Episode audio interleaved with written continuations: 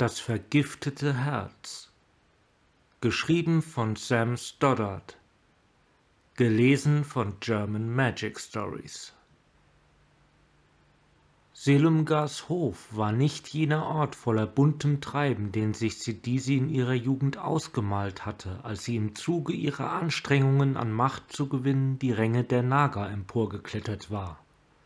Sie hatte sich vorgestellt, dem Drachen eines Tages als Beraterin zur Seite zu stehen, ihren Einfluss zu nutzen, um ihre Feinde zu vernichten und so zur reichsten unter den Naga zu werden.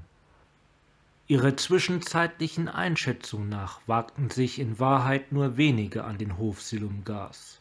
War es doch wahrscheinlich, dass sie ihn nie wieder verlassen würden, selbst nach scheinbar freundlich verlaufenden diplomatischen Verhandlungen.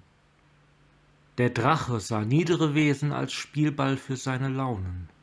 Die meisten von Silumgas Untertanen zahlten ihm einen opulenten Tribut in der Hoffnung, nie zu einer Audienz von Angesicht zu Angesicht eingeladen zu werden. Und so hatten sich viele Tage voll gähnender Langeweile dahingeschleppt, da es kaum Verwendung für Sidisis Dienste als Übersetzerin gab. Es waren jene triste Stunden, in denen ihre Gedanken zu ihren letzten Augenblicken als Sterbliche zurückkehrten, als das Messer sich in ihr Herz grub und die Nekromanten die Zauberformel sprachen, die sie zurückbringen sollte.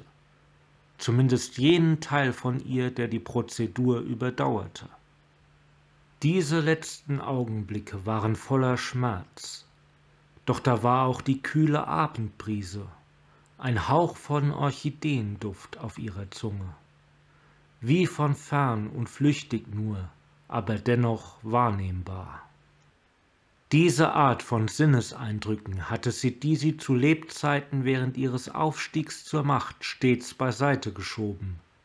Und nun waren sie das Einzige, was sie niemals mehr zurückbekommen konnte. Dies war die eigentliche Strafe jener dunklen Kunst namens Nekromantie, einem die Fähigkeit zu rauben, all die Freuden um sich herum selbst zu erfahren, doch einem die Erinnerung daran zu belassen. Das Verlangen blieb, doch es war ein Hunger, der nie gestillt werden konnte. Die Erinnerungen, die nach Sidisis Verwandlung übrig blieben, so schmerzhaft sie auch sein mochten, waren angenehmer als ihr Dasein als Sipsig. Der Lärm einer eintreffenden Karawane riss Sidisi aus ihren Gedanken. Eine Karawane aus der Marang-Region, wenn sie sich nicht täuschte, was die Bauart der Wagen anging. Dutzende starker Männer entluden Truhen voll Gold. Als sie die Stufen zum Eingang von Silumgars Hof hinaufging, näherte sich ihr einer der Menschen. Ich bitte um eine Audienz, sagte der Mann. Ich möchte erklären, warum unser Tribut nicht dem entspricht, was man von uns erwartet. Sidisi musterte den goldenen Anhänger auf der Brust des Mannes.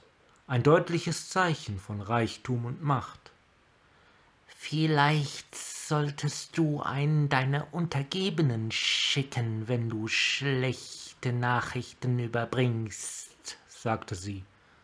Du siehst mir nicht wie ein Mann aus, dem seine Ehre mehr bedeutet als sein Leben. Chinu schickt mich, sagte er und überreichte Sidisi einen kleinen Beutel voller Edelsteine. Er sagte mir, ihr hättet ein offenes Ohr. Er vergaß jedoch zu erwähnen, dass ihr. Sidisi unterbrach ihn. Ich erinnere mich an diesen Menschen, sagte sie. Es ist viele Jahre her. Es war noch in meinem alten Leben. Auch er bot mir Edelsteine an, auf dass ich ihm die Gunst des Drachen verschaffen sollte. Sie waren sehr hübsch. Ein Säckchen Juwelen für einen Berg Gold. Ein guter Tausch Sidisi verstaute den Beutel in ihrem Ärmel. Folge mir. Sidisi führte den Mann nach drinnen. Sie näherte sich Silumgars Thron und bahnte sich geräuschvoll einen Weg durch die Goldmünzen und anderen Reichtümer, die er in den Jahrhunderten seiner Herrschaft angehäuft hatte. Es war gemeinhin bekannt, dass der Drache an Spätsommernachmittagen oft etwas zu schlummern pflegte. Hatte man vor, in einem Stück zu bleiben, war es daher unerlässlich, sich ausreichend bei ihm bemerkbar zu machen. Mein Fürst, sagte Sidisi mit tiefer, kehliger Stimme. Naga konnten die Laute der Drachensprache zwar nicht fehlerfrei wiedergeben, wohl aber zumindest einigermaßen zutreffend nachahmen. Es war die Sprache, die der Drache gerne sprach.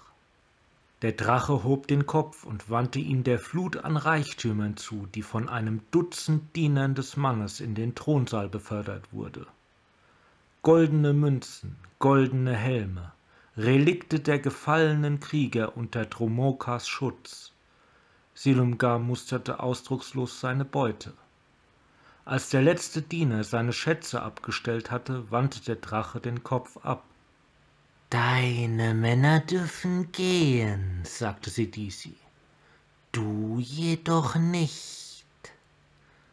Als die Diener den Thronsaal verlassen hatten, hob Sidisi den Schwanz, so dass er auf Augenhöhe mit dem vor ihr stehenden Mann war.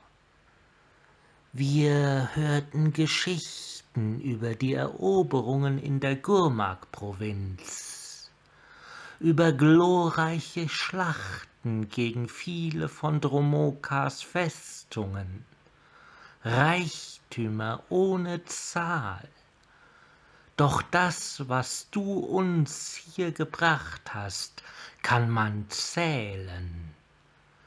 Glaubst du nicht, dass dein Fürst seinen gerechten Anteil verdient?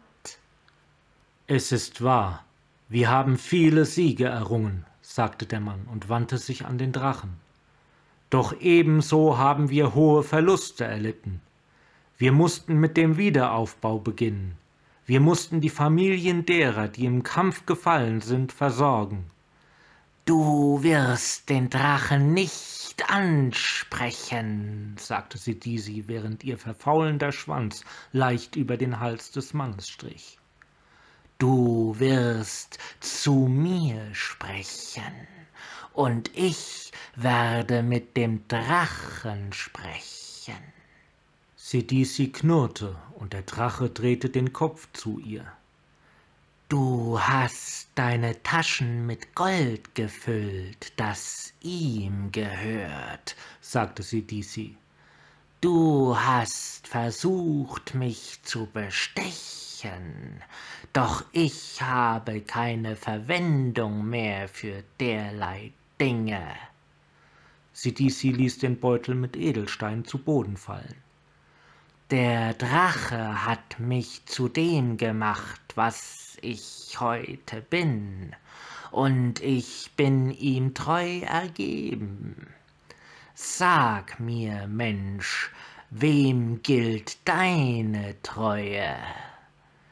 Chinu, der dich zum Sterben in diesen Palast schickte? Ja? Hat er dein Land so beschützt, wie Selumga es tut? Hat er dir gestattet, am Leben zu bleiben? Ich weiß, dass ihr dem Drachen dient, sagte der Mann, doch ihr verehrt ihn nicht.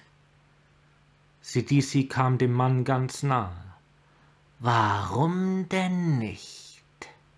Im Leben strebte ich nach Macht, doch ich wusste nicht einmal, was das bedeutet. Wenn ich ihn jetzt anschaue, dann verstehe ich es endlich. Ihr könnt doch nicht wahrhaft erfreut über das sein, was er euch angetan hat, sagte der Mann. Was glaubst du, Mensch, von mir zu wissen? Sidisi kräuselte den Schwanz. Es ist sinnlos, sich dem Drachen zu widersetzen. Man kann ihm nur dienen und auf einen schnellen Tod hoffen, falls er danach verlangt. Der Mann beugte sich dicht an Sidisi heran. Was, wenn es nicht sinnlos ist? In meiner Tasche trage ich drei Fiolen Gift aus der Dschrung-Orchidee. Schon ein Viertel von einer war genug, um einen von Dromokas Regenten zu töten. Gestattet mir, mich dem Drachen zu nähern, und ich kann seiner Herrschaft ein Ende bereiten. Selumgar gluckste und sprach Worte in seiner uralten Sprache, die den Raum zum Erbeben und Goldhaufen klirrend ins Rutschen brachten. Nur weil er nicht in deiner Sprache zu sprechen wünscht, sagte Sidisi zu dem Mann, heißt das nicht, dass er sie nicht versteht. Sidisi schlang ihren Schwanz um die Körpermitte des Mannes doch er konnte einen Arm befreien, um eine Fiole zu werfen. Sie flog durch den Raum und prallte gegen Silumgas gewaltigen Leib. Die Fiole zerbrach. Eine schwarze Flüssigkeit tropfte zu Boden und zischte, als sie mit dem Gold in Berührung kam. Der Drache atmet Gift, sagte Sidisi und schnürte den Mann noch enger ein. Hast du wirklich geglaubt, dein Öl würde irgendeine Wirkung auf seine Herrlichkeit haben? Silumgar schnaubte, und eine giftige Wolke füllte den Raum. Damals, als Sidisi noch am Leben gewesen war, hatte der Drachen Odem ihr die Haut verbrannt. Sie hätte rasch fortgemusst, um sie mit Salben zu behandeln, ehe sich schwarze Blasen bildeten. Der Mann war kein Siebzig. Seine Haut konnte den Dämpfen nicht widerstehen. Wärest du ohne das Gold hierher gekommen, hätte Silumgar nur ein Zehntel deiner Leute als Wiedergutmachung gefordert, sagte Sidisi zu dem nach Atem ringenden Mann. Viele unter denen, die du liebst, hätten überlebt. Nun wird die Strafe schwerer wiegen, fürchte ich. Der Drache bellte weitere Befehle. Sidisi griff den Mann am Hals und zerrte ihn aus dem Thronsaal an den Rand einer Sipsiggrube. Bitte, sagte der Mann, bitte, bitte nicht. Ich will nicht sterben. Ich weiß, dass ihr mir helfen könnt. Das kannte ich, sagte Sidisi, während sie die restlichen Fiolen aus dem Mantel des Mannes nahm. Aber ich werde es nicht tun. Was nützen dir deine Reichtümer nun? Sie bringen mir keine Linderung. Meine Familie, ich habe versagt, sagte der Mann unter Tränen, als sein Atem flacher zu werden begann. Kein Gift wird diese Bestie töten. Wir alle sind dem Untergang geweiht. Dein Gift allein nicht, nein, sagte Sidisi. Doch der Tribut führt viele von deinesgleichen hierher, die glauben, dem Drachen ein Ende machen zu können.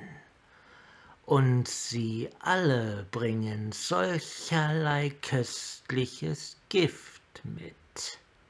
Sidisi stieß den beinahe leblosen Körper des Mannes ohne Umschweife in die Grube. Ihre Artgenossen würden ihn verschlingen, bis nichts mehr von ihm übrig war, was man hätte zurückbringen können. Sie hob die verzierte Platte, die ihre Brust bedeckte, und entblößte ein klaffendes Loch, wo einst ihr Herz geschlagen hatte.